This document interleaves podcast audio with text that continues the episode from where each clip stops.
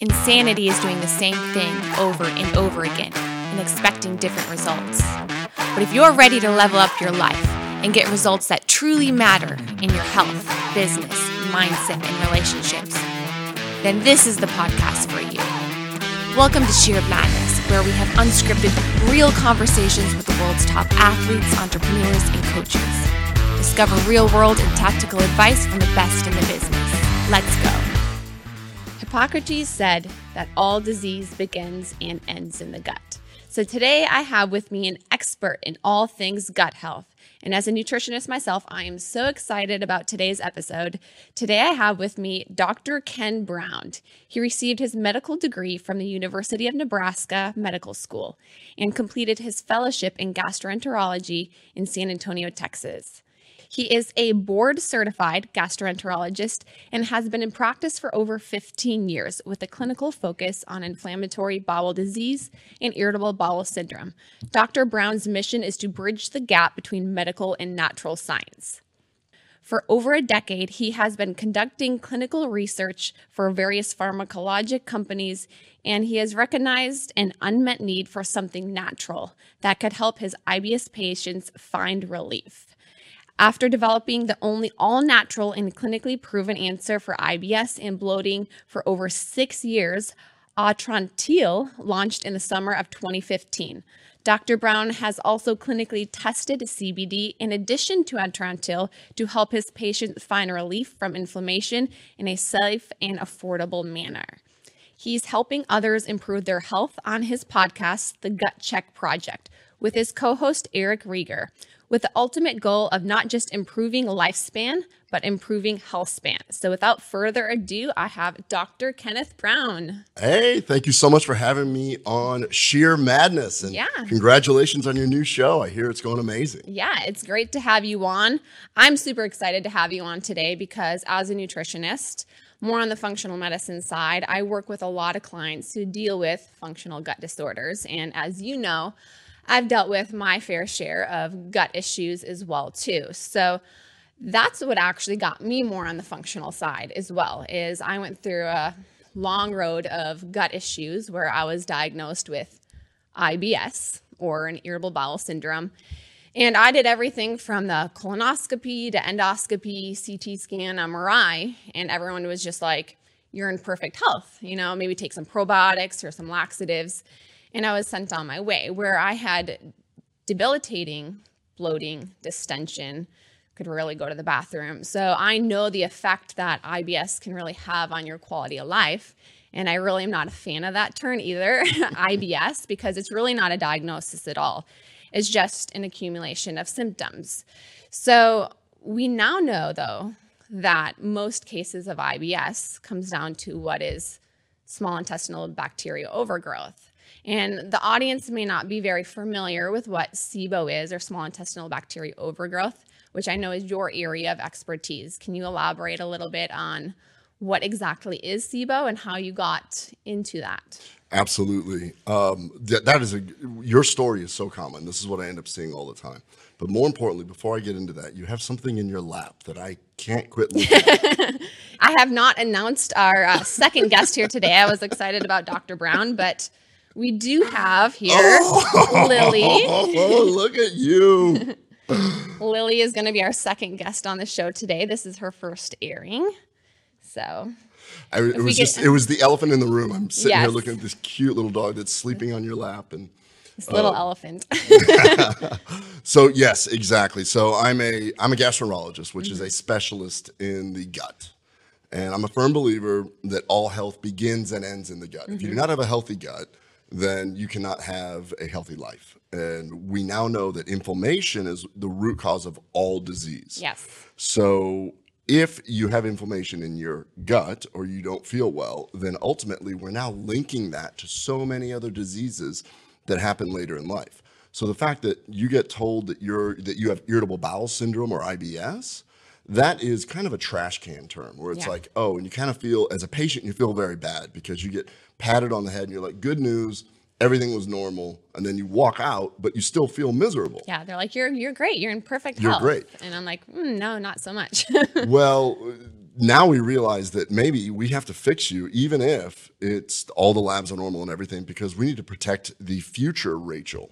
We need to protect Rachel's brain when she's 50. We need to protect Rachel's heart when she's 50. Because if we allow this inflammation to happen this whole time, then a lot of things can go on. And that's sort of my approach and how I went from a uh, allopathic or traditional style of education to functional. When I started looking at this, going, whoa, this is way bigger than what we think.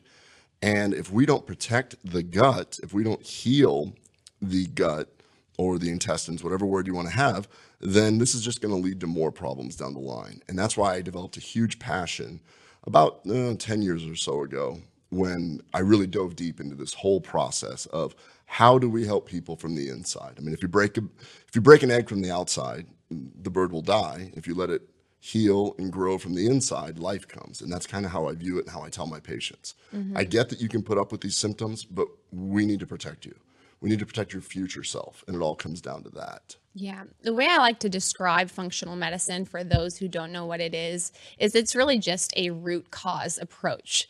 So we're really looking at why do we have a problem in the first place and what can we do to restore function. And our body is a highly interconnected system. So oftentimes when one area becomes imbalanced, it affects a whole host of other areas as well too. So for example, when the gut's imbalanced, we get neurological effects. We get hormone imbalances. We get um, sometimes metabolic issues as well too, just because of the gut controls so many different systems throughout the body, and that's essentially what functional medicine does. Would you agree with that? Oh, absolutely. And so this whole this whole movement that's gone on, I think that the functional medicine movement, which was really spearheaded by, let's just call it naturopathic doctors, but a group that has been very open to everything are nutritionists, just like yourself. Mm-hmm because you've seen that when you can change a diet in somebody that their health will actually improve. Mm-hmm. and when that happens we know that you're doing a fundamental thing. So when you change the diet what's going on? You're improving their gut health. You're mm-hmm. improving their overall health.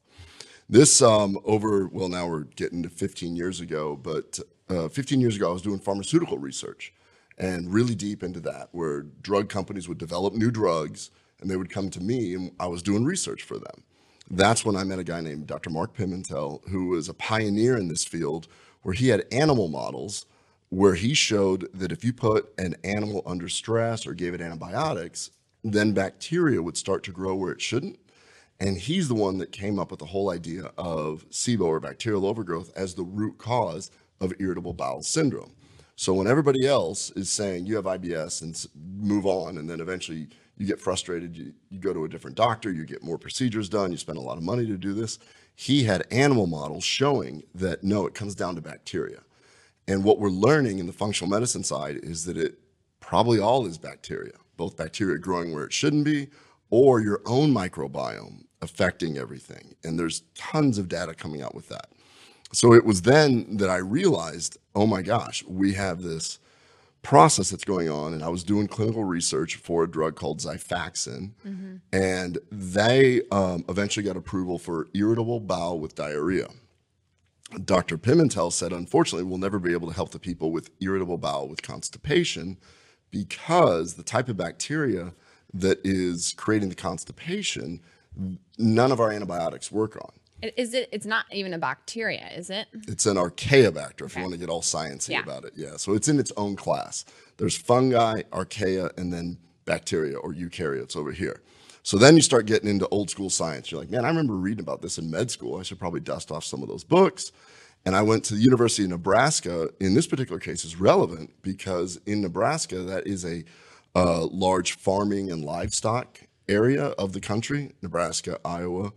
And they were trying to mandate that farmers put certain food products in to decrease methane production in these cattle for the greenhouse effect. So I had this aha moment where I was like, oh my goodness, look at this. If we can stop methane in humans, we can help with IBS with constipation. Because as it turns out, when we produce methane gas, it slows everything down and then that creates constipation, bloating and constipation. And that's what send me down this whole path where I'm like, well, if modern day antibiotics don't work, then what if something natural, old school, mm-hmm. works? And that's when we discovered that if you combine three polyphenols, and I say polyphenols because those are the molecules that are the good molecules in the Mediterranean diet. Those are the things that make vegetables colorful. They're the ones that actually help get rid of this. So not only are you So changing it, polyphenols, which is essentially what gives vegetables and fruit, or just vegetables, Vegetables and fruit, vegetables and fruit, the bright colors that they have. Yeah. Those have been shown to have positive effects on the gut bacteria. Yes, in a really cool way, because as it turns out, these polyphenols not only understand to get rid of the bacteria, these polyphenols have certain mechanisms in them to protect them in nature. Well, we're taking advantage of that, and it can actually get rid of the bacteria that's growing in the wrong place, but then it can feed your bacteria, and then the mm-hmm. bacteria in your microbiome in your colon, where it should be, actually converts it to beneficial things. So it's a it's a win-win, and that's when we discovered this.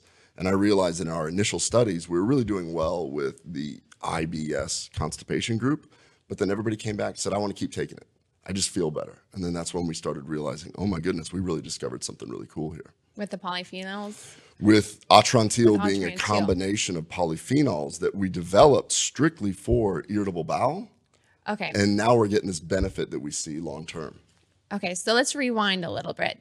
Um, you're talking about the product Atrantil, which you created geared towards constipation predominant bacteria overgrowth within That was gut, the correct? initial studies that we Okay. did on it. Okay, Yeah. and you found that the polyphenols had a positive effect on the gut bacteria. Yes. Okay. So you as in you in the field of nutrition and in functional medicine, not to throw too much at you, but we people are usually familiar with the term probiotic. Mm-hmm. And then they're familiar, some are familiar with prebiotic. And now we're into a whole new level. It's called postbiotic, meaning when you take in complex polysaccharides or you take in certain fibers that your body can't digest, like mm-hmm. these polyphenols, your own bacteria will break it down into beneficial things for your body, like anti aging molecules, like anti inflammatory molecules. And that is the really new, exciting field that a lot of scientists are heading towards. So I actually take a re- resveratrol, Yes. which is a type of a polyphenol, which has shown with studies for mainly for anti-aging. So would that be in that same category? Would res- re- resveratrol have the same benefit as the polyphenols you're describing? No, so each one of these polyphenols is a very complex thing. So the reason why our main workhorse in Atrantil is one called Quebracho Colorado. Mm-hmm. Not to be confused with Quebracho Blanco, because on a quick side note, when we launched the product, Quebracho Blanco is a completely different molecule and it has other types of things in it and it's a stimulant.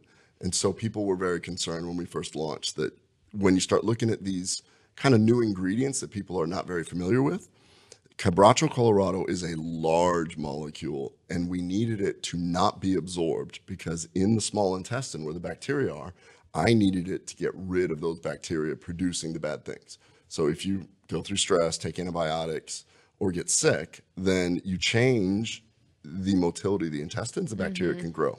So when you start looking at all these polyphenols, it's a science unto itself. It's really fascinating. Resveratrol was one that was actually looked at, and then that became the one that got studied. And then you've heard of things like turmeric or mm-hmm. curcumin, and then you have quercetin, and then you have all these. These are all subsets of polyphenols, Okay. smaller molecules. What the reason why I think we have so much more success than people just taking one of those is that the quebracho plus the horse chestnut work specifically to get rid of the bacteria, but then they go undigested into the colon, where then it gets broken down into these smaller molecules, like the quercetin, like the resveratrol, like things like that. So, but resveratrol has been studied and has shown some very beneficial effects for anti-aging. I think that we're going to learn more and more about which ones do what and what postbiotics they produce in the future. So it's really exciting. So I know you created Atrantil. Am I saying that correctly? Atrantil. like, Atrantil. I oh, know. no, trust me. If we want to get into a whole business show, I'll tell you about about me stepping on landmines. Yeah. Okay.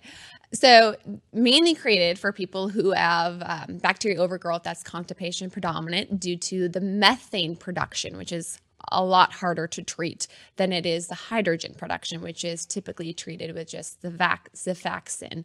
Um, can people benefit taking Atrantil if they don't have bacteria overgrowth for just general gut health reasons? A hundred percent. So what we've learned is if you have bloating and change in bowel habits, either constipation or diarrhea, and some people use the term mixed, where they're like, "Well, I'm neither. I just kind of go back and forth." We call that mixed IBSM. We know that it all comes down to bacteria. So after we did our studies on really the worst of the worst, now after being out on the market for five years and millions sold, we realize now that we can have benefit in people that actually produce diarrhea also. Okay. Interestingly, when you eat starches, the bacteria will will let off gases. Mm-hmm. Now we even know that if hydrogen sulfide is formed, people will end up having diarrhea. If methane is formed, they'll end up having constipation. And now we're seeing that there's it fluctuates back and forth. So you have this constantly moving target. Fortunately, it's Mother Nature. Mother Nature figures it out. And that's mm-hmm. why we think we're having so much success. Okay. And for those of you who aren't very familiar with SIBO, otherwise known as small intestinal bacteria overgrowth, essentially what this is, is we get bacteria, which mainly resides in the colon, that travels up, upstream into the small intestine, where we're really not supposed to have a lot of bacteria there. And then when we eat specific types of carbohydrates, um, we get fermentation that happens in the small intestine.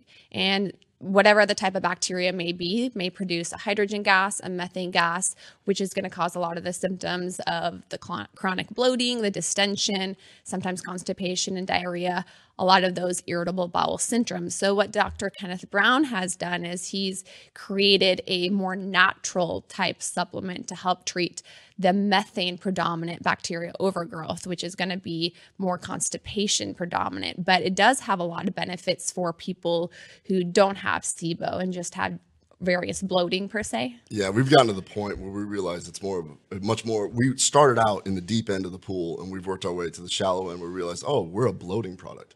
If you eat and you feel that you don't, as a female, that you don't fit well into the dress that you did the day before, if you, guys, it's really funny because even as a nutritionist, I'm sure you see mm-hmm. this, the way that men and women describe their symptoms, it's a little bit different. Women yeah. are much more in tune to their bodies. Men will be like, I don't know, I'll ask them if they're bloated. And they're like, yeah, no, no, no, no, I'm not bloated. But when I eat, I hurt. Well, if you're hurting, we have stretch receptors. It's probably bloating. Yeah. You're just not using the same words. So communicating and how you actually say it is something else that we're learning. Because as a physician, I'll talk a certain way, and then later I'll find out that we're saying the same thing. We're just using different words to describe the symptoms. So I know you mentioned inflammation at the beginning as being one of the root causes of most disease. Would you say that's one of the main causes of SIBO, or what are some other reasons why people do develop SIBO or IBS? Oh boy. Okay, so this is where my research is headed right now. Um, we know that when you have a change in the way that the that your bowels move, the way that your intestines move. I don't want to say bowels; people think colon. So the way that your mm-hmm. intestines move, it is built to keep that area basically sterile. Then something happens, and then bacteria start to grow. Here's the kicker, and this is why I'm so passionate about trying to fix this. When you have the bacteria growing there, and they produce, they start feeding. They have a little party so mm-hmm. basically, you have people living where they shouldn't be, they're squatters. Then you feed them. Uh, most of the time, they love carbohydrates. And yeah. so if you give them carbohydrates, they will eat usually hard to digest carbohydrates. Fibers. Uh, fibers, gluten, things like oh, that. Mm-hmm. So they start throwing a little party and then they produce all this gas and they do this. Well, the body reacts to that going, that's not normal. So they try, the body tries to get rid of it on its own. And what ends up happening is it creates this little fight that's going on, which leads to intestinal permeability or something called leaky gut, mm-hmm. which we've been saying leaky gut for 10 years. And now finally, you've got the Mayo Clinic talking about leaky gut. Now you've got other doctors that have been, you know, poo pooing this thing. Like there is no such thing as SIBO, there is no such thing as leaky gut, there is no, but then how do you explain what's going on? Mm-hmm. So finally, now the academic doctors are starting to get on board with this a little bit. Once you create leaky gut, intestinal permeability, that's what turns on the inflammatory process that can go anywhere in your body. It's no longer just in your gut, which is why I always say even if you can tough out your IBS, are we sure it's not doing more damage? Um, and causes though of leaky gut as well too because that a lot of that comes back to diet so foods that are difficult to digest such as sometimes gluten for somebody grains as well too more inflammatory foods um, industrial seed oils vegetable oils. All of those have been shown to be contributing factors towards leaky gut along with lifestyle change or lifestyle so chronic stress medications all of those things have been contributing factors for a leaky gut and that's what causes inflammation Absolutely. So if we know that if you have SIBO or if you have zonulin produced, which is a reaction mm-hmm. to gluten, or if you have an infection or different diets that are inflammatory, I mean, I can, I've got, I mean, I've just got tens of thousands of articles where I'm just like, wow, how are we not talking about this more often? Like, yeah. How, when you have glyphosate, how it can actually affect the intestinal permeability. Glyphosate is what we spray in our crops. So when you start eating lots of industrial crops, when you start adding that to packaged foods where they put all kinds of preservatives, that affects your gut. And as a physician, I'm looking at this going, wait a minute, we have more autoimmune disease, mm-hmm. we have more cancer, we have more cardiovascular disease. Then this is the first generation that is actually having cancer sooner than their parents were. We don't have a one reason for it, but certainly there's something going on. If you look at the European nation, we have a lot more diabetes, we have a lot more problems, um, coronary vascular disease, strokes, and things like that than they do, um, or at least certain countries. And I'm, I think it comes down to diet. I think it comes down to the Mediterranean diet.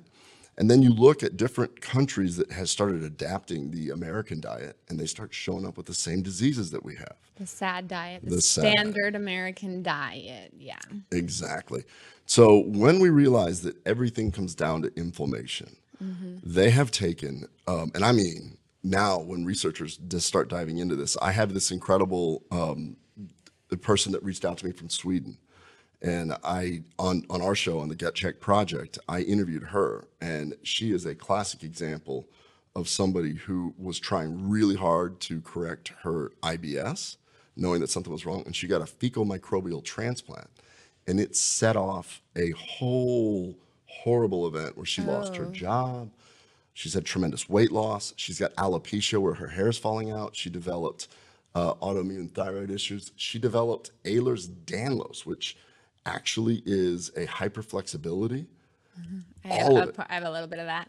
Do you really? I do. When yeah. I went to the Mayo Clinic, I was I found I had a slight genetic defect for Ehlers-Danlos. Yeah, mm-hmm. and so what we're learning is that these these microbiome or your microbiome can turn on different mm. genes in your body. It's called an epigenetic phenomenon. That's so crazy. Oh, don't even get me started. I mean, now we're, I mean, I will geek out for hours on this because. Uh, um, so fascinating, though. They took, um, they looked at Parkinson's patients and they found that their gut, they started having gut issues 10 years before they started having neurologic issues.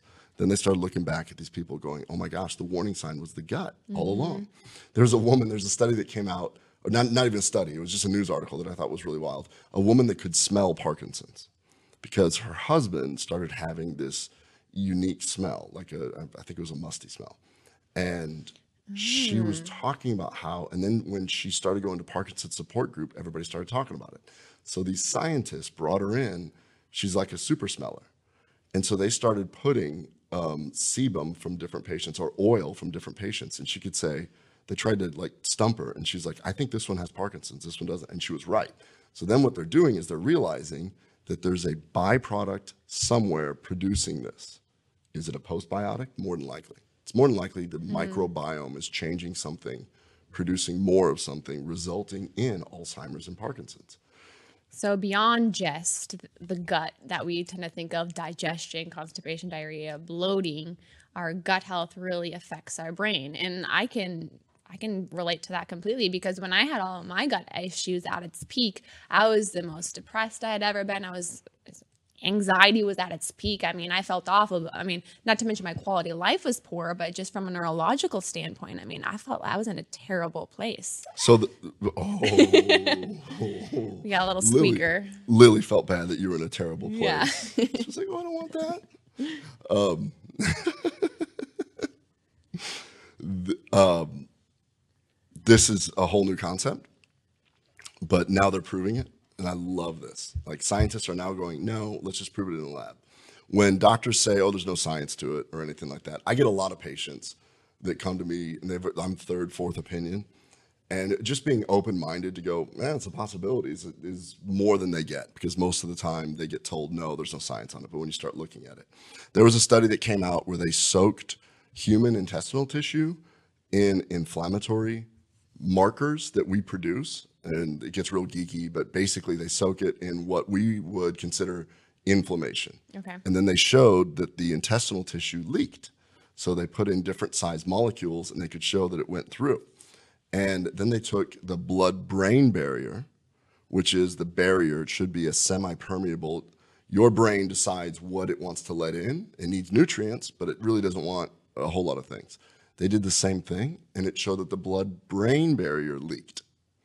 Then they looked at human uh, studies where people that had more depression, and then they checked their inflammatory markers, and they realized that they were producing more inflammation and they were producing more short chain fatty acids, which is a byproduct of bacteria, that resulted in higher lactate levels. And that group had more depression, anxiety, sleep disturbance.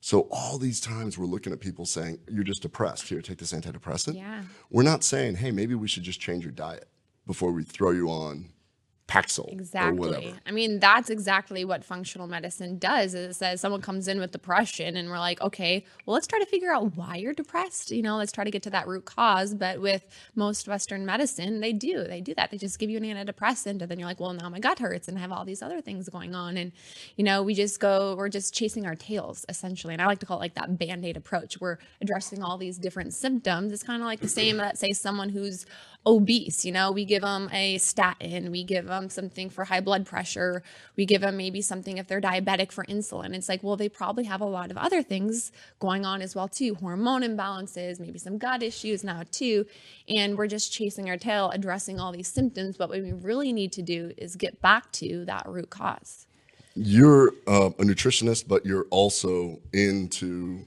training, physical activity. You stay in shape. Yeah. And people will sit there and they'll come to me as a gastroenterologist and they'll go, I don't get it. I'm not eating very much at all. I'm gaining weight. I get all these people that come to me and they're like, this is crazy. Ever since I started becoming bloated, I'm gaining more weight. I can't mm-hmm. stop it. I've had patients that have gotten microbial transplants from a sibling, meaning they're going to take poop from one person, put it in another. Whole separate discussion, but this is actually a field of science. And it's fascinating oh, it's so fascinating because the sibling that got the poop from the healthy one, and they were doing it for a disease, ended up having acne, ended up putting on weight, ended up having these changes. Hmm. And this can be replicated in multiple different case studies, and you can actually do this in animal models. So, what we're looking at is wait a minute, your diet, if you don't feed your own microbiome what it needs, yeah then it will actually produce more of what that particular bacteria wants and it sends signals. So you have these people who are like, I don't get it. I'm craving sugar like crazy. yes You almost have to break this cycle and go, you've got little microbes in you. You've got your microbiome sending a signal to your brain that says, go eat. And they actually have models. Um, and I always say this because everything that I talk about, I'm trying to bridge the gap between traditional medicine yeah and natural solutions. So I, I'm, I may be a not a very good podcast guest, but because when I talk, I want people to understand that where I'm coming from is not really opinion; it's based on science. Yeah. And so everything that I everything I discuss is referencing some study. So it gets a little geeky, but it's really I exciting. know. I think that's very much needed as Oh, well too. Because everyone, I was like, from the let's say nutrition world, everyone's like, my diet's the best, my diet's the best, and they have all these different misinformation. But everyone, you know, it's not ever backed by science in the nutrition world ever. I mean, very rarely. I will call up some of these scientists that, that have done this bench research and they get so excited that somebody read their article because they put a lot of time and effort into it. Like, this is so fascinating that you showed that when you change the microbial mix, that that person produced more um, acetic acid, or that person produced more propionate, or that pers- uh, person produced more lactate than butyrate. And then they developed diabetes, insulin resistance, they started gaining weight. And then they replicated that in animals where if you increased um, uh, lactate and acetate, then some of these and propionate, those three different short chain fatty acids which bacteria produce, then all of a sudden you become insulin resistant. So, and I only say that because I have these so frustrated patients, and you as a nutritionist probably be like, I want to lose weight. I'm doing everything you're saying. What's going wrong? Exactly. Um, it could be letting them know that some of this may be because you have bacteria, and we need to take time to change your microbiome is a little ray of hope. Yeah, and I think that's what's a lot of hard, hard, difficult, I should say, for people to understand is they think just because they don't have gut issues that they don't, or like when I say gut issues, they don't have IBS like symptoms. They Yeah. don't have the chronic bloating, the distension, you know, anything like that. So they're like, my gut's fine. I have nothing wrong with it as well too. Where that could be leading to things like obesity, depression, a lot of these other symptoms as well too. Brain fog is my most common symptom. Mm-hmm. And brain fog is just the term I ask people. I'm like, do you feel like you're just not functioning right? Or you feel like you're in a fog? And they'll go, yes. It's the first time anyone's ever said that.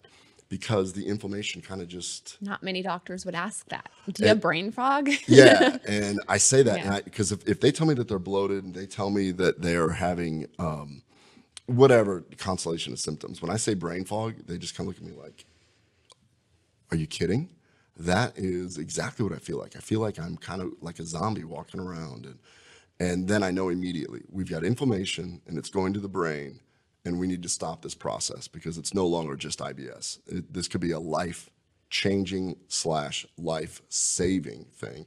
That's why I get into the whole deal of we may be living longer, but are we, what what is our health span? Are we mm-hmm. enjoying ourselves? Are we if you lived to 90 in the last 10 years, you're demented in a nursing home, that's not living. If Yeah. you're enjoying your life and you're with your grandkids and your great grandkids and you're able to move around and do all that, that starts now. That starts from the very beginning. And that person you want to be, that's the person that you have to. When I work out, I heard the best thing. Um, I was listening to um, uh, these guys, Mind Pump. I, Oh yeah, I've heard of, I've heard Yeah, of that yeah, in the Mind yeah, Pump podcast. yeah, I downloaded one of their workouts, and um, greatest quote ever was, "When I'm working out, because I'm that idiot that will do something till I injure myself. When I'm working out, I always imagine that my personal trainer is my 80 year old self, looking at me, going, "Really? Do you really want to put that extra plate on? Nobody really cares. You're gonna throw your back out." You know, I and need so I to think take about some of that advice. I have been a heavy lifter for years, years, years, and I'm uh, 120 pounds, and I used to squat 225. Wow, yeah. And my lower back has taken a toll, so I need to. I, I don't do that anymore, but I definitely need to take some of that advice. Ego goes. To I my tell head. myself sometimes I ignore my 80 year old self. That's but- a good. I didn't remember that. But everybody should drive around with their 80 year old self at all times. Do you really want to go through that drive through? Do you really need that McDonald's? Because I'm going to be Mm-hmm. stupid if you do this on a regular basis. That's a good one. Do you really? I'm gonna start doing that. I know. Start my thinking gosh. about your 80 year old self looking at you. Yeah, yeah. And every time I meet somebody who's just completely sharp as a tack and they're 90 years old, and I'm just like, wow, what what is it that you did? I was trying, you know, it's that whole thing that that longevity aspect that's going on. Um, I listen to different podcasts and try and research, and I realize that I'm just completely falling into this.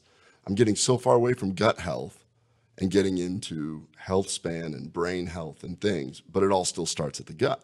Mm-hmm. So I'm really excited to work on different products that we can, you know, tweak a few of these things so that this could be something that if you've got a genetic predisposition, meaning, oh, my dad had a heart attack, my mom had a heart attack, my uncle had a heart attack, and I meet a lot of people that are like, it's inevitable. I got bad genes. Something's going to happen. Screw it. I'm just going to live my life. No.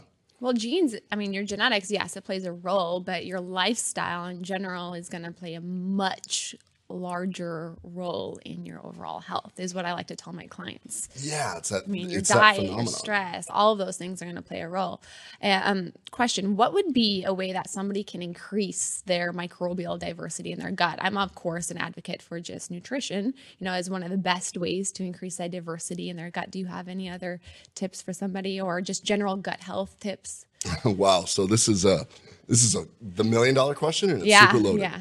Um, I talked to a Stanford microbiologist and asked him that exact same question. I'm like, what would you do? Because what we know, what you just said is microbial diversity. So I'm going to do a quick sidetrack. This is what happens when you have an ADD guest on your show. So a quick sidetrack. Um, they uh, a study came out in, where they looked at personality traits, and they showed that people with more anxiety, introverted, and less likely to seek friends had a narrowed microbial diversity. Oh no, I'm an introvert. Maybe that's why I have all my gut issues. We need to we need to increase your microbial diversity. Yeah. Um, but but then they showed that those that had a broader microbial diversity were able to handle stress better. They enjoyed the social interaction. They did that. So this even comes to personality. So when you do this, the microbial diversity is important for everything. If you were to talk, the microbiome is so important, and yet it's so not understood. Like we have the ability to do certain tests and check stool and stuff, but as doctors, we don't know what to do with that Yeah. the million dollar question is how do you increase diversity? And this uh, Stanford microbiologist told me, look, the reality is I'm just going to try and eat a lot of whole plants to make sure that I get a lot of natural, complex polysaccharides where my bacteria will decide what to do. And this is based off of other cultures, people in the blue zone and things like Yeah. that, where they have shown that their microbial their microbial diversity is way bigger uh, or way more broad than what we have here and in first world countries where you have the processed foods, you have all this other stuff. So once you go down that path of the whole McDonald's pathway or whatever, you start feeding the bacteria that you don't want to grow more. And then they grow more and then they send signals like, oh, yeah, that was awesome. Go get more of that. If you start retraining your mi- microbiome to start liking, you know, leafy green vegetables, for instance, still, I'm not like a, vegan or anything like that, but I am really trying to incorporate more um, whole plants in my diet. Yeah. And if you can increase the your microbiome diversity through that, that is probably the most important thing you can do. Now, what is my society recommending for people that have IBS? Go low FODMAP, go SCD, go elemental, do all these diets. Yeah. And that is to treat the symptoms. and I've used a lot of those in my own nutrition practice. So when looking at someone in their gut health, I'll do a combination of two different things. Is I will put them on if they come in with a lot of symptoms, a low FODMAP diet. And I almost use that as sort of a diagnostic tool because most of the time, the people who get a lot of relief by removing those FODMAPs, it's going to be bacteria related. So it's like, okay, there's something going on with the microbiome of when I come cut out all of these fermentable carbohydrates that you're Yes. getting a lot of relief. I do some stool testing with my clients, but I kind of look at still based off of symptoms. I like to see if there's anything pathogenic where I maybe need to refer them out. That's a little bit beyond my area of expertise. If there's something that you know maybe I shouldn't handle, maybe if it's if it's yeast. Um, so both of those tools I've used quite a bit to help kind of figure out what type of a dietary protocol would be best. But I agree with what you said there, where the FODMAP diet, I always tell my clients when I put them on that, this does not fix the root cause. This will help reduce a lot of your symptoms, but we still need to get back to that root cause, whether it be a bacteria overgrowth, gut dysbiosis, leaky gut, chronic inflammation, and we really need to address that, which still comes in with diet oftentimes as well too. So um, I like what you said about the whole foods diet. So that is something I'm definitely an advocate for. So whole foods is just unprocessed, unrefined, local and organic. So without the herbicides, pesticides, which disrupts the gut microbiome. And then from an animal standpoint, is going to be grass fed, wild caught, and pasture raised. So that is the diet that I put all my clients on, no matter what, uh, because that will bring down a lot of inflammation in of itself, and then kind of tailored to what their health concerns may be. Like if they're getting a lot of chronic bloating and distension, we'll move into something like a FODMAP diet as well too. So here's here's the dilemma where I'm running into. So all of my colleagues are out there recommending this FODMAP, which is just Mm-hmm. the fermentable polysaccharides, um, and there's a lot of really good foods in there. I There are. You've got avocado in there. You got Garlic, there, onion, garlic, onion. yeah. Yeah. So there's a lot of vegetables that probably would be feeding your microbiome, um, your good microbiome. So Mm-hmm. now I'm running into this dilemma of okay, I need to treat your symptoms, and now we know that if you stay on the FODMAP too long, you will end up with micronutrient deficiency. And then it ends up being this process where people go on the FODMAP and then they try and reintroduce foods and they feel bad again. What if the future is that you still need to feed your microbiome and you still need to produce these postbiotics like butyrate, which ultimately will improve the motility and get rid of the SIBO? So here we have this seesaw of how miserable can you feel before we can get your Yeah. microbiome back in check? Because we have all these chronic people that um, keep coming back. They're like, ah, I felt better on FODMAP, and then I tried to eat again, and now I'm Yeah. back to square one. Yeah. So I never try to use it as a long term approach, but more as a short term approach just to see if they get a lot of relief. And then we try to find like a finalized dietary protocol as well too, which will work best for them. But then keep trying to reintroduce the foods. FODMAP should never be something that is long term, like the diet that you eat for the rest of your life, because like you said, you're cutting out a lot of healthy foods that do feed your microbiome. But if you are in such a gut dysbiosis state, I would say. I don't know if that's the right terminology. Then a lot of those foods, I mean, it's going to cause a lot of symptoms. And right while we're working on getting to that root cause, you know, and addressing the SIBO, addressing the bacteria overgrowth, the dysbiosis, sometimes that can be beneficial from a short term aspect. But definitely, we do need to try to incorporate a lot of those foods to feed the microbiome so we can, you know, get off of that and then have a higher quality of life. You know what I see a lot as a doctor? Um, these sort of extreme athletes that really push themselves. And I mean, there's bodybuilders, there's fitness models, then there's endurance athletes. Um, endurance athletes are another real big one that people don't don't realize. When you when you're trying your hardest to make your physical appearance or your goals, your personal best, or whatever it is, and you really push your body, well, that actually changes the motility. So I get all these mm-hmm. people coming in, and they're like, "Man, I was the best shape I've ever been. I did these three Ironmans. I was crushing it. I was going to do this, and then all of a sudden." I had to just bow out of the next race because every time I took any type of supplement, I'd have diarrhea or I'd bloat and then Yeah. blah, blah, blah. Well, as we find that moving all the blood to the skeletal muscles or your body is going to do whatever it is that it's demanding. Well, it will divert blood away from your colon and from your intestines, and then that actually affects the microbiome also. So one of the cool things is that when you take these polyphenols like Atrantil, you actually increase blood flow because it gets rid of reactive oxygen species and reactive nitrogen species and increases nitric oxide, which dilates your blood vessels. So even the intense athlete should be having a diet full of polyphenols because that will actually help you perform better. That actually makes a lot of sense. And given that I was a very extreme athlete, a lot of my gut issues did begin when I was competing, when I was at very low percent body fat. Do you think a lot of that comes back to um, metabolism as well too? Because I know with a lot of competitors I've worked with, and even myself, I mean, my thyroid got really, really low. I had very, very low thyroid, hypothyroidism. I had to get on medication for that. And I think that in and of itself caused also slow motility. Yeah, what yeah, which came first, chicken or the egg? Did Yeah. you create intestinal permeability that led to a thyroid issue? Yeah. Or was a thyroid going to happen and then led to intestinal permeability? And that's the thing. Obviously, I'm biased. Everything, you know, everything's a nail to me because it all starts in the gut. So I would say that by stressing yourself, you ended up having um, intestinal issues that led to thyroid issues. And then it becomes this vicious circle. Okay, gotcha. Um, what are your thoughts on probiotics? So probiotics is a real tricky one because we know um, Eamonn Quigley is the godfather of probiotics. At University of Nebraska, he was chair of the department when I was there, and this is a long time ago. He has been discussing probiotics 40, 50 years ago when nobody was thinking about this, nobody. And I saw him in a meeting a couple of years ago, I, and I, I was like, "Hey, Eamonn, where where are we at with this? Is there anything new that I can say?" And he goes, "All we know is this: in a petri dish, they do amazing things. They decrease inflammatory markers. They help with this.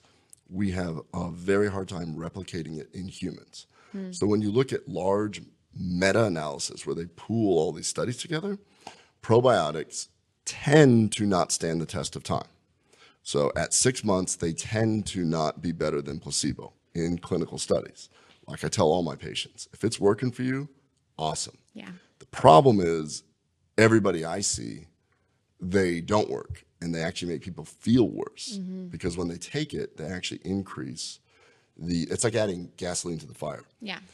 Uh, Satish Rao, Dr. Satish Rao out of Georgia, did a really cool study where he checked the lactate levels in patients with irritable bowel, those taking probiotics and those not, and showed that those taking probiotics had higher lactate levels and they had more anxiety, more depression Yeah. than the ones that were not.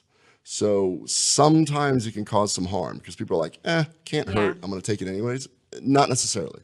Sometimes it causes harm. Now, I've been um, become a big fan of spore-based biotics, and what that means is that the bacteria stays in its spore-based form. One of the reasons why we don't think it works very well is because probably they die on the way in. The stomach acid. Stomach acid, bile, and pancreatic juices. Here's a great example. As gastroenterologists, we get sold different probiotics to give to our patients. I won't say the name, but one of them you're supposed to refrigerate, and it's really expensive. Really expensive. So they're like, oh, we have this probiotic. It's so good. You have to refrigerate it. I think I know what one you're talking about. Yeah. Well, if it can't survive room temperature, how is it going to survive 98.8 degrees? Hmm. Hmm. Yeah. That's interesting. Yeah, so you start thinking about this stuff. You're like, oh. And then you start looking at the history of probiotics. And the first one that came out was 1 billion colony forming units. And then it just became a marketing game 1.5 billion, 2 billion, da da da da. da. That's just like a drop in the ocean, too.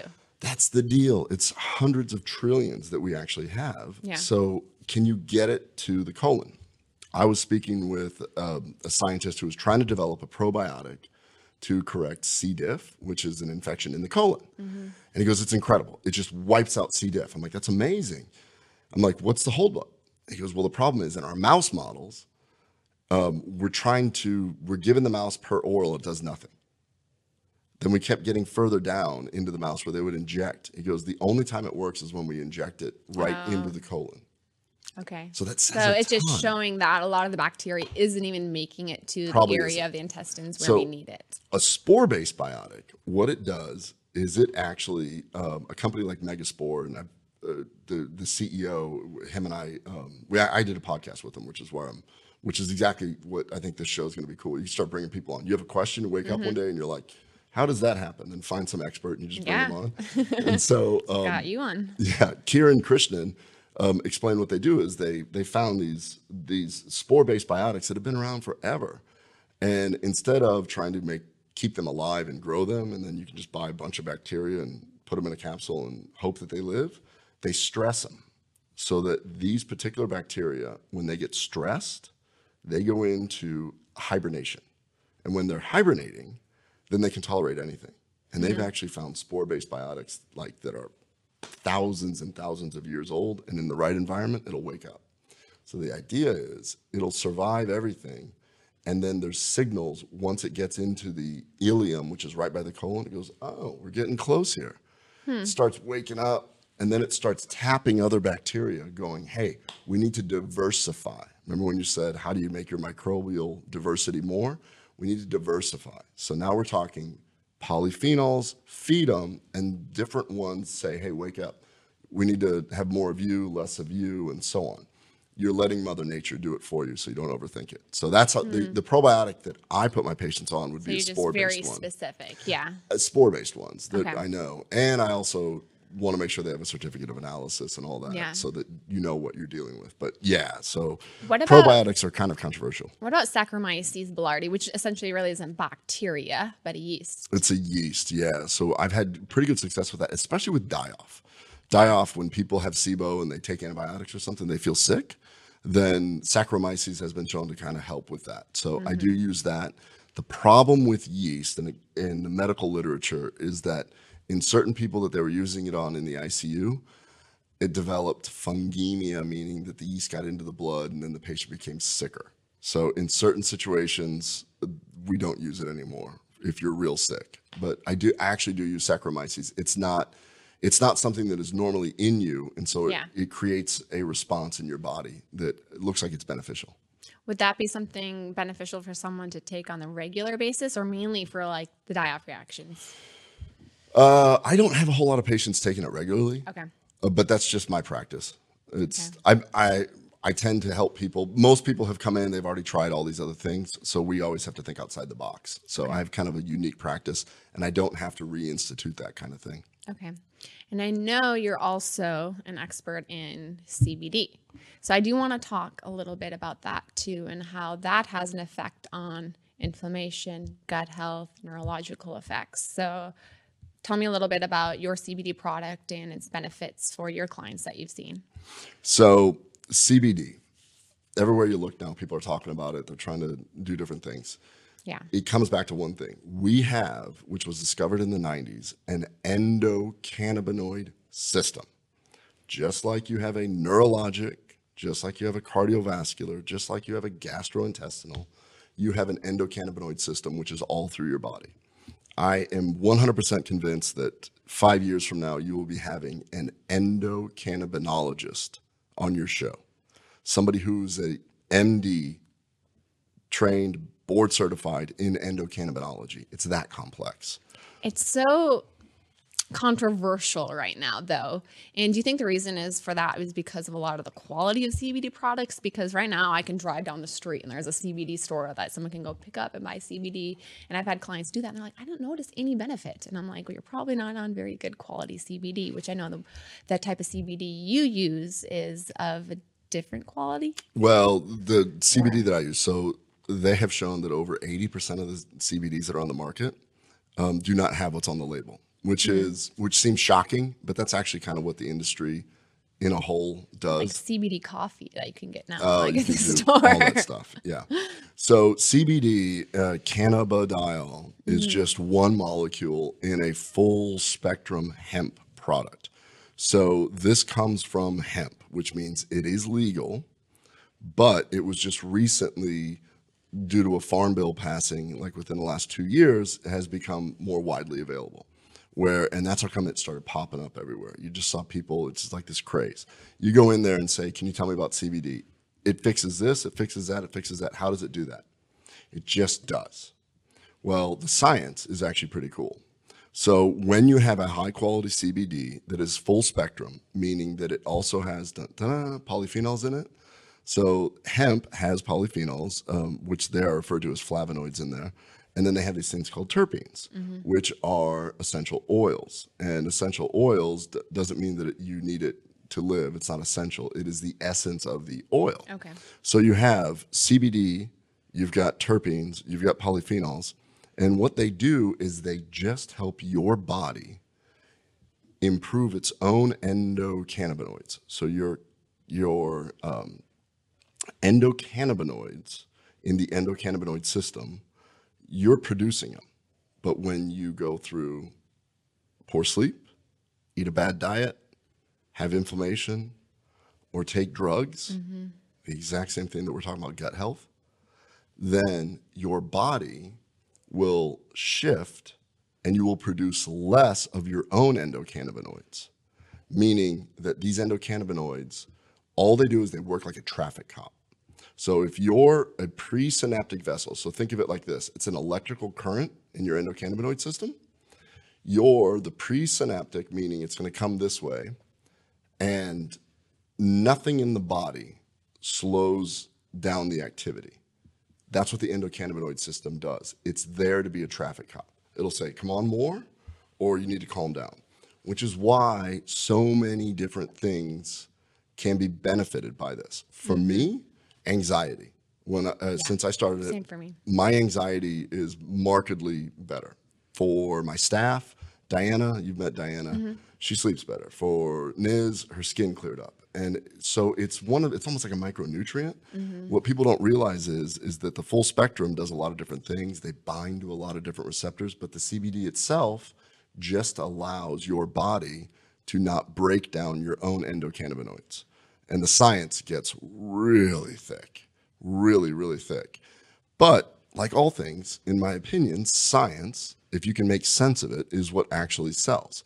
So I teamed up with a company where I can at least say, is it organically grown? Check. I'm going to check that box. Is this um, something that has a certificate of analysis? Check. Is it full spectrum? Check. And so you go through this list of things you want to make sure and then you know that you have this high quality product. So that's how come I have so many of my patients that have tried. They've driven into some other place and said, "Oh," or, or their neighbor Yeah. sold them because it's a multi-level marketing thing. And I'm like, "That's okay. Just take this." The biggest thing is you need to replete your own endocannabinoids. So it may take take some time. So commit to it, like all things. It's like a diet. Don't eat one plant-based, you know, or increased plant with grass-fed meat and go, well, that did nothing. I mean, commit to it. And so when you commit to something like that, you're allowing your body to heal itself. So that's where I really got into it. And then, like being on the CBD long term. Is that what you mean by commit to it? well, I'm saying that people want immediate effects. Okay. Yeah. And so even with Atrantil, um, I, we know in our studies it's going to take 10 to 20 days because this is what happens. With almost every single drug outside of ibuprofen or something like that, where you're like, oh, my headache's gone, it's going to happen. The reason why I got into CBD is because the polyphenols in Atrantil actually block the enzyme that breaks down your own endocannabinoids. And so that's when I went, whoa, this is really cool. So combining the two, I've just had tremendous success. that was my next question: is Mm-hmm. if you see a lot of benefit combining the Atrantil and the CBD. Yeah, exactly. That's how come I, I call it my signature package, where I'm like, just take them both, and the gut benefits, the endocannabinoid benefits, it all plays together, and it all comes down to one thing: your endocannabinoid system is primarily in your neurologic and in your immune system, both things that we've been talking about this whole time, neurologic and immune. So if you can traffic cop it, slow it down a little bit, then every, you're you're going to get better. Okay. Awesome. Well, that has been incredible information, Dr. Brown. So, where can people learn more about the CBD that you promote with your um, practice as well as Atrantil? Because I know I'm going to have a lot of listeners today who are definitely interested in Atrantil. Gut health is my area where I get a lot of people who reach out to me for. So, I know that's going to be something that a lot of my listeners will be interested in. Yeah, just go to KBMD, Ken Brown MD, health.com. And there you can see what we have going on. We're going to continually add a bunch of new information, a lot of the stuff that we're talking about. Um, you can also go to atrantil.com to learn deep dive into Atrantil. That's A T R A N T I L.com. Uh, but both those places at um, at KBMD Health on Instagram is uh, the other place. We have a, a podcast where we try and bring in these experts and things like that. So Awesome. Well, thank you so much. And you guys, I'm going to also be posting my affiliate code. So you can go check out Atrantil. I'll post the link here, link here below. Um, but thank you so much well, we for need to make coming sure on. that we need to make sure that everybody uses your Yeah. code. She needs it to feed Lily here. So go use her code, and uh, so Lily can eat. so Lily can eat. All right. Well, if you guys enjoyed today's podcast, do me a favor, hit the subscribe button, share it with a friend, leave a review. I always love hearing you guys' podcast. And thank you again so much for making time to come on here today. Thank you. Dr. This is awesome. Yeah, I love to geek out. So. Yeah, me too. And this has been Sheer Madness.